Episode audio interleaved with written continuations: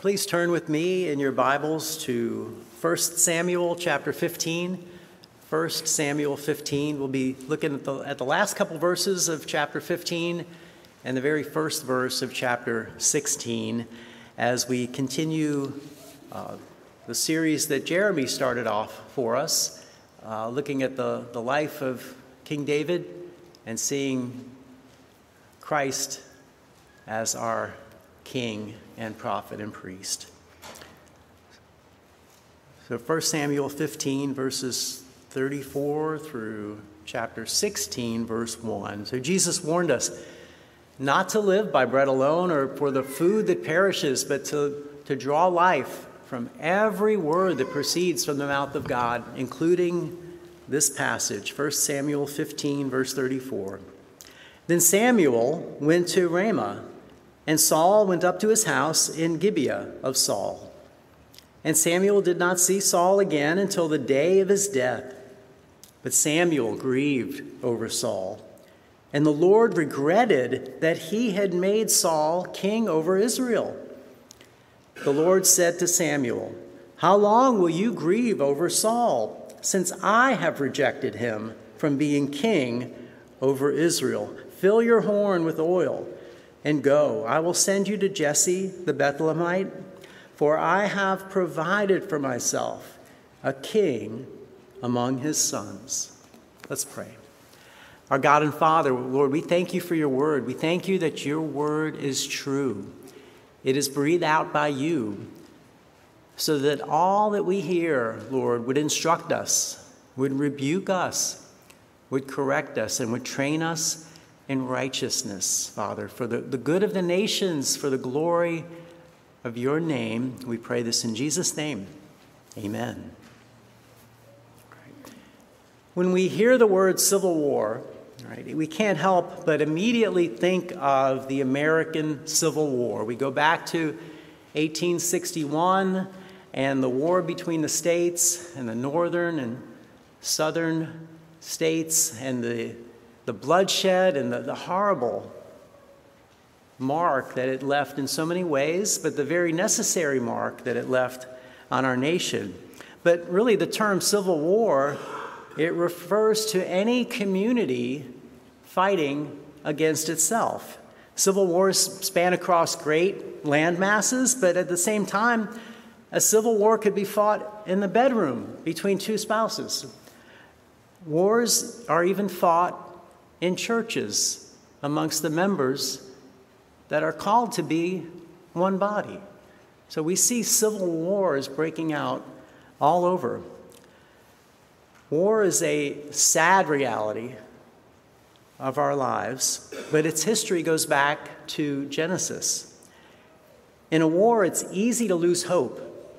It's easy to lose perspective. The temptation is to try to find peace at any cost, at any price. But if we ignore the reality of war, we set ourselves up for great failure.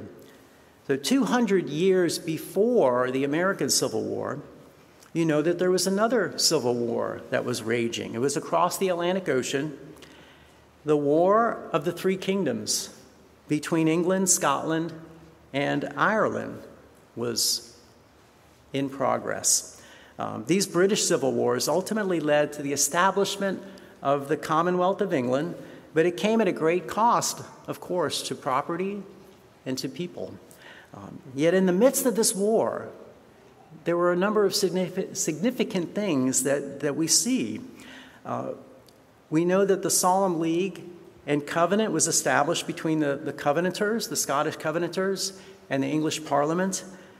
And in it, there was a sovereign plan that unfolded that would give the church a theological summary of which we have benefited. And we even experienced a taste of that tonight in between the hymns.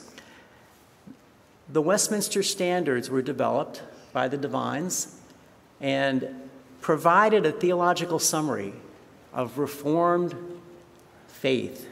And the first chapter of the Confession of Faith affirms this. It says, "The Old Testament in Hebrew and the New Testament in Greek, being immediately inspired by God and by his singular care and providence kept pure in all the ages, are therefore authentical. They are authentic. They are the very word of God. But because these original tongues are not known to all the people, therefore they are to be translated into the vulgar or the common language of every nation, and which is what we hold in our hands, these English translations, whether it's your English Standard Bible, your New American Standard Bible, even your King James Bible. We have that translation in our own hands. So that the word of God, dwelling plentifully in all, they may worship him in an acceptable manner. And through patience and comfort of the scriptures, this is the takeaway, through patience and comfort of the scriptures, they may have hope. They may have hope. What is the basis of your hope? Where do you find hope? In the midst of difficulty, in the midst of struggle, in the midst of war, where do you find your hope? If we ignore the reality of war, we do so at our own peril. But if by faith we view life through the certainty of God's promises, we not only find purpose, but we find hope.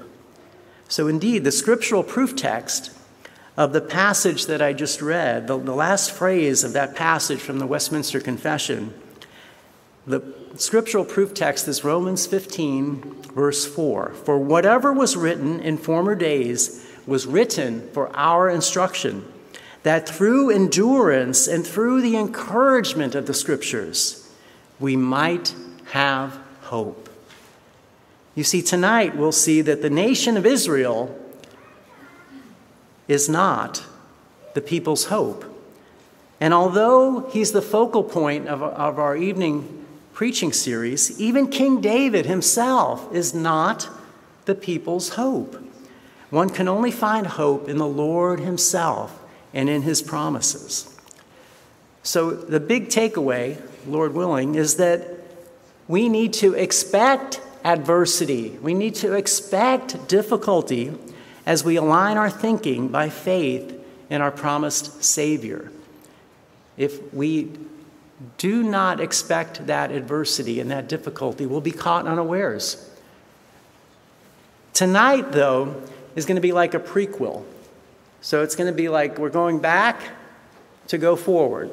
Jeremy put us right into the life of David, but we're going to take a step back to see the context of David's life before we move ourselves forward. Jeremy began this series last month, and he showed us from the scriptures the difference between true beauty, the beauty that God sees, the inner beauty that he sees, versus the external beauty that we are all tempted to run after, the one that we see with our eyes.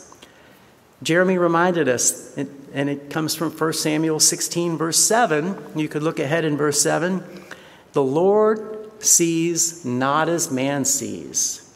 For the man looks at the outward appearance, but God looks at the heart. And so tonight we'll see three things. We'll see Samuel's grief. The prophet Samuel, he grieves. We'll see the Lord's regret. The Lord, the sovereign God, regrets. And then we'll see Israel's hope. So starting in 1 Samuel chapter 15, verse 34, right? Before we get to hope, we first have to experience hopelessness. Samuel grieves over Saul. This is the first king of the United Kingdom of Israel. Samuel grieves over this king. And then the Lord regretted that he made Saul king. How could the sovereign Lord have regret? Samuel grieves. Let's start there.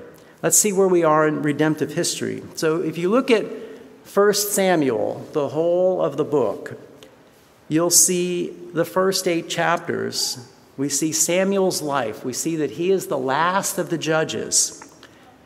This is before Saul became Israel's first king, chapter 9 through 15, and before David is chosen as Israel's new king, chapter 16 through 31.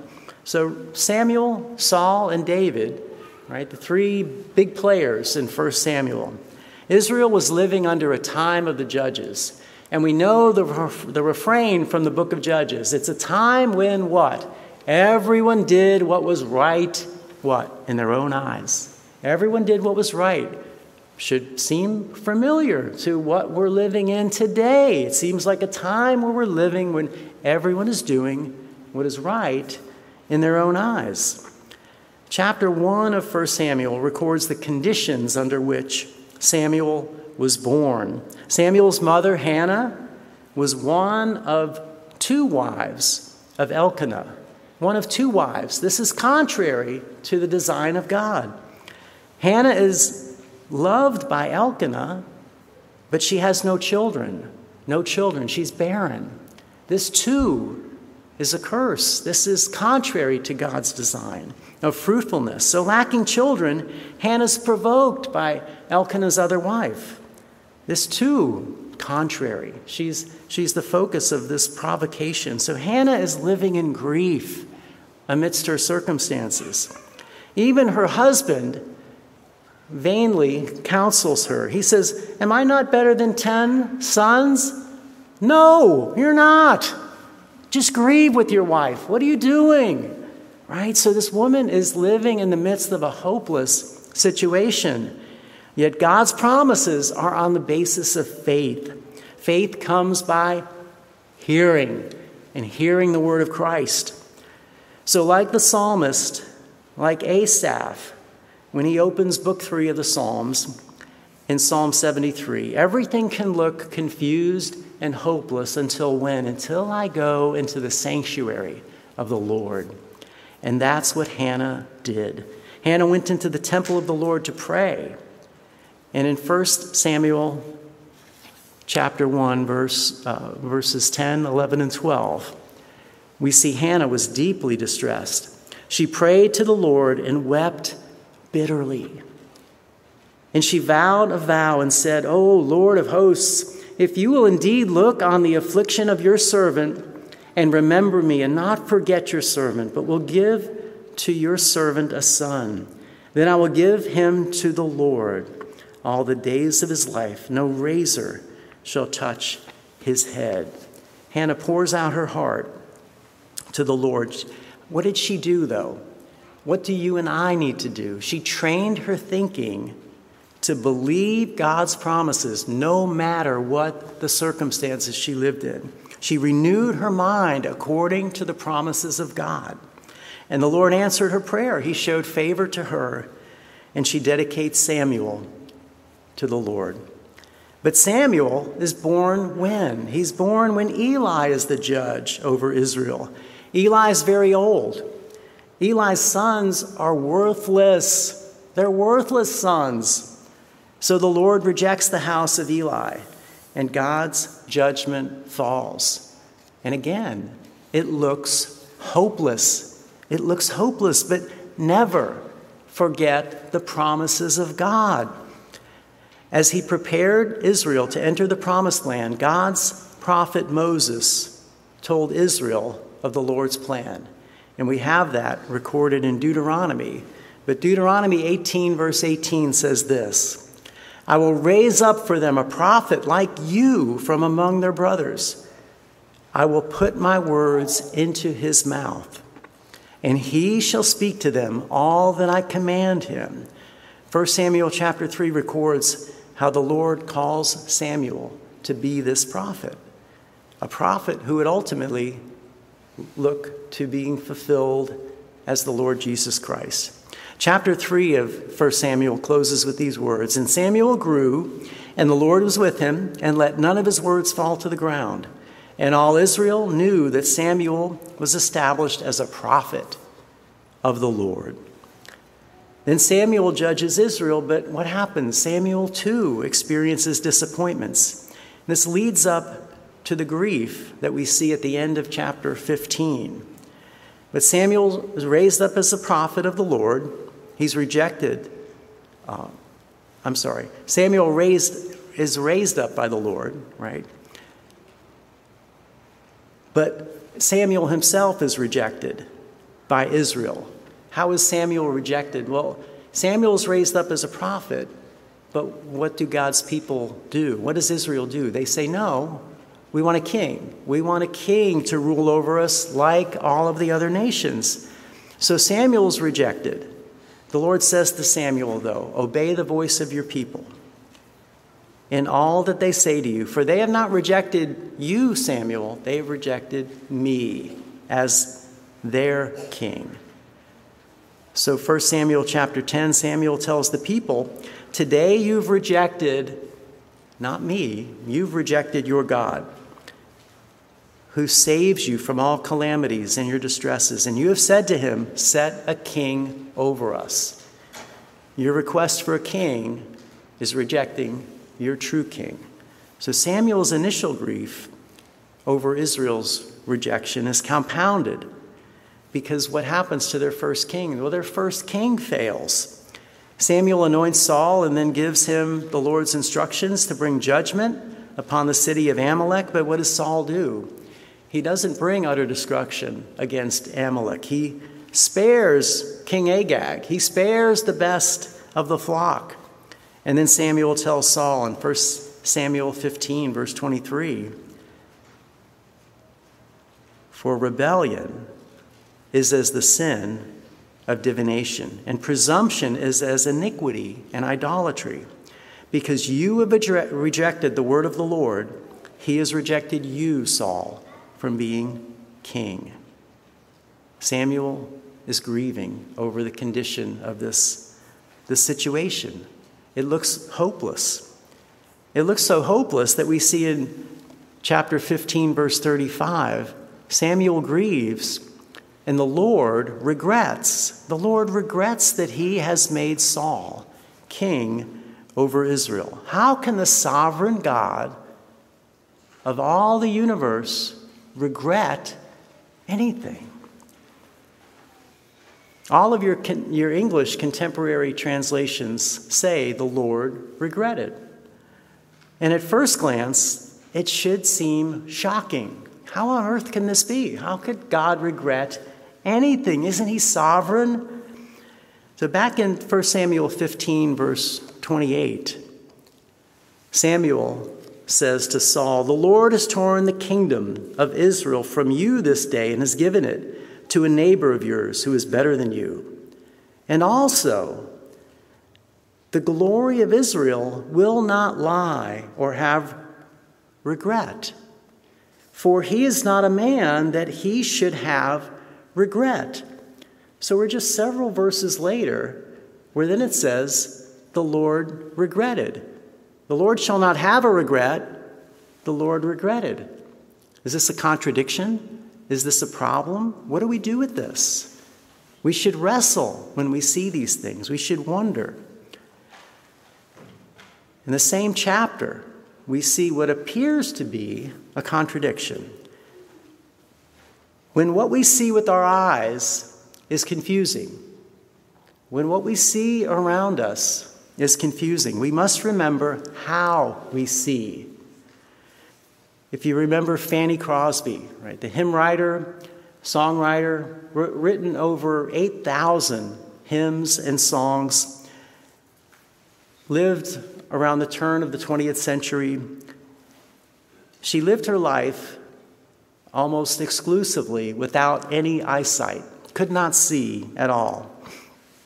Yet she saw life by faith in her Lord and Savior.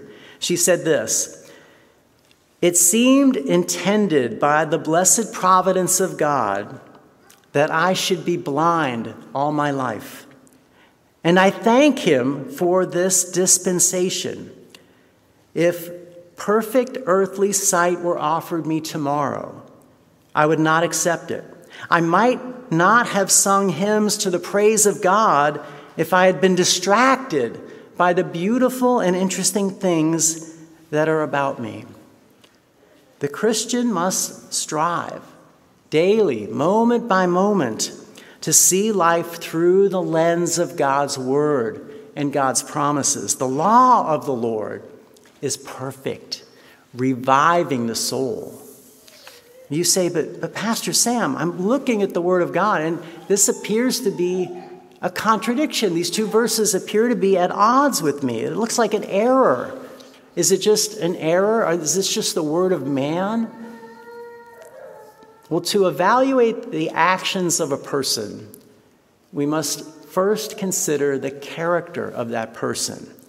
If I'm looking at a person and I see them doing something and I don't understand what they're doing, I want to go back and understand their character. I want to understand something more about this person.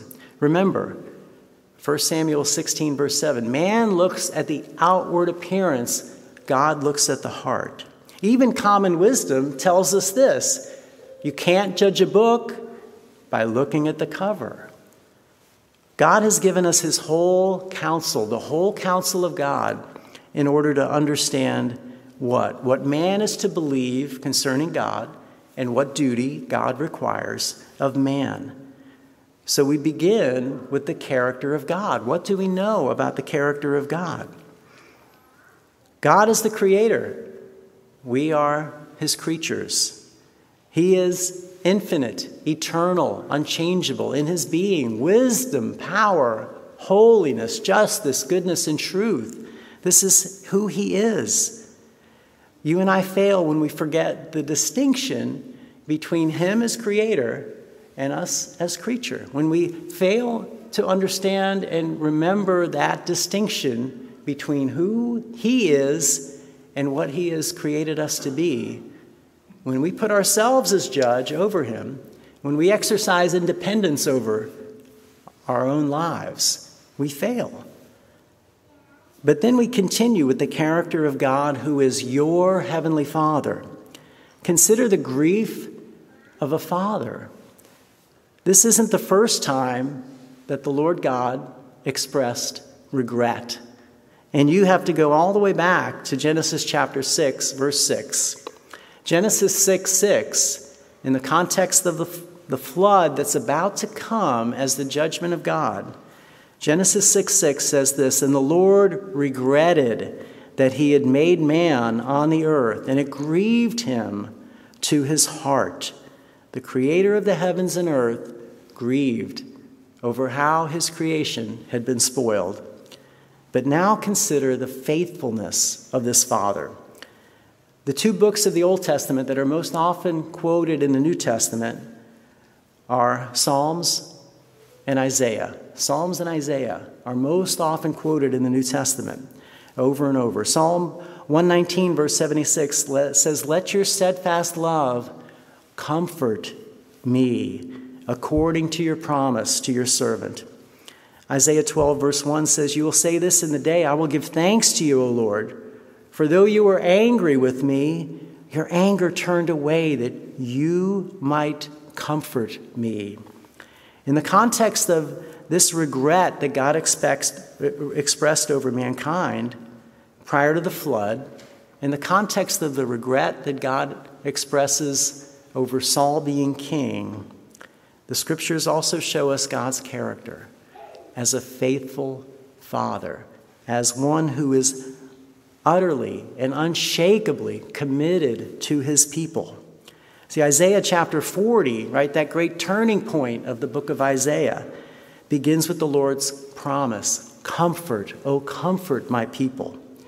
Even Jonah, in the midst of his own anger and disappointment, he says this in Jonah chapter 4, verse 2, "O Lord, is this not what I said when I was yet in my country? That is why I made haste to flee to Tarshish. For I knew your character. You are a gracious God and merciful, slow to anger and abounding in steadfast love and relenting from disaster." So ESV says relenting. That word relenting in Jonah 4:2 is the same Hebrew word that's translated "God regretted." God regretted. It's the same Hebrew word. That Hebrew word has a range of translation. It could mean to be sorry. If it's expressed as a man, I could express sorrow, or I could repent.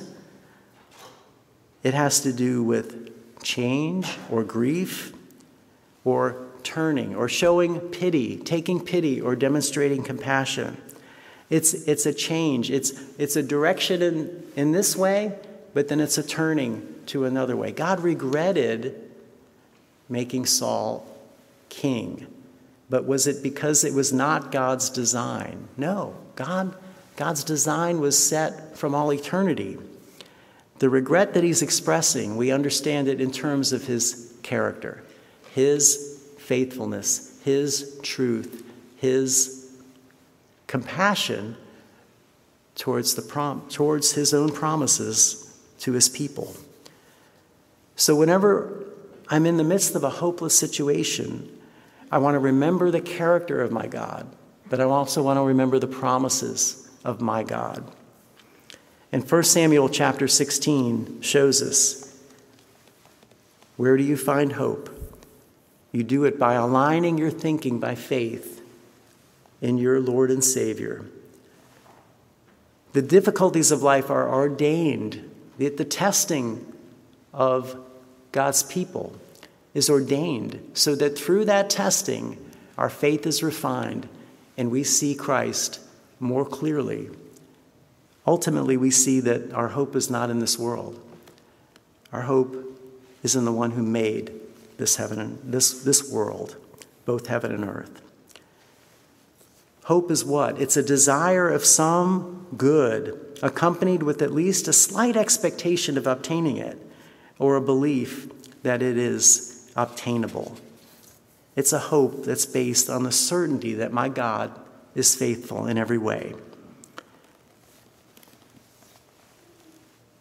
In the midst of an absolutely hopeless situation, the Lord says to Samuel in 1 Samuel 16, verse 1, the Lord said to Samuel, "How long will you grieve over Saul, since I have rejected him from being king over Israel? Fill your horn with oil and go, and I will send you to Jesse the Bethlehemite.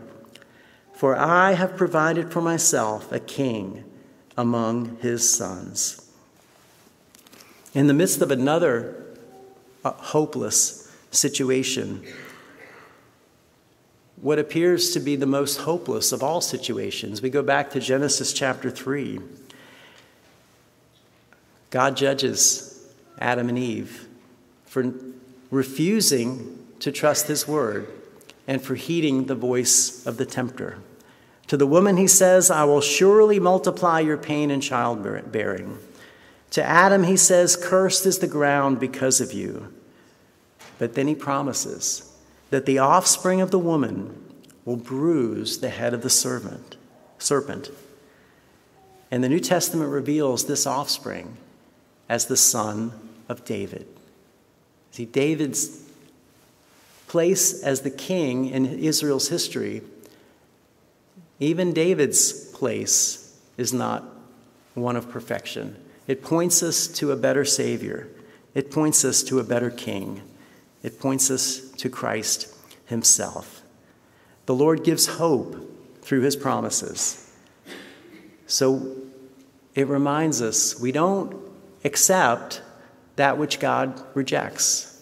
We also don't reject what God has provided. We see the world through the promises of God, looking to our Savior in every way. Please pray with me. Our God and Father, Lord, we thank you for your word, Father. Thank you that even as we struggle with what we see, Lord, whether it's the written word that is breathed out by you in the scriptures, or the life that is around us, Father, when we struggle with what we see, we return and we turn again so that we would live life with our minds trained according to your promises, with our minds renewed by the word of God, so that we see Jesus. We see the captain of our salvation, the one who has gone before us. And by faith in him, we walk, Lord. We even run with endurance the race that you have prepared for us. Father, thank you for the great and sure Savior we have in Jesus Christ. Help us to live with the expectation, with the hope, Lord, that you will lead us in paths of righteousness. We pray this in Jesus' name. Amen.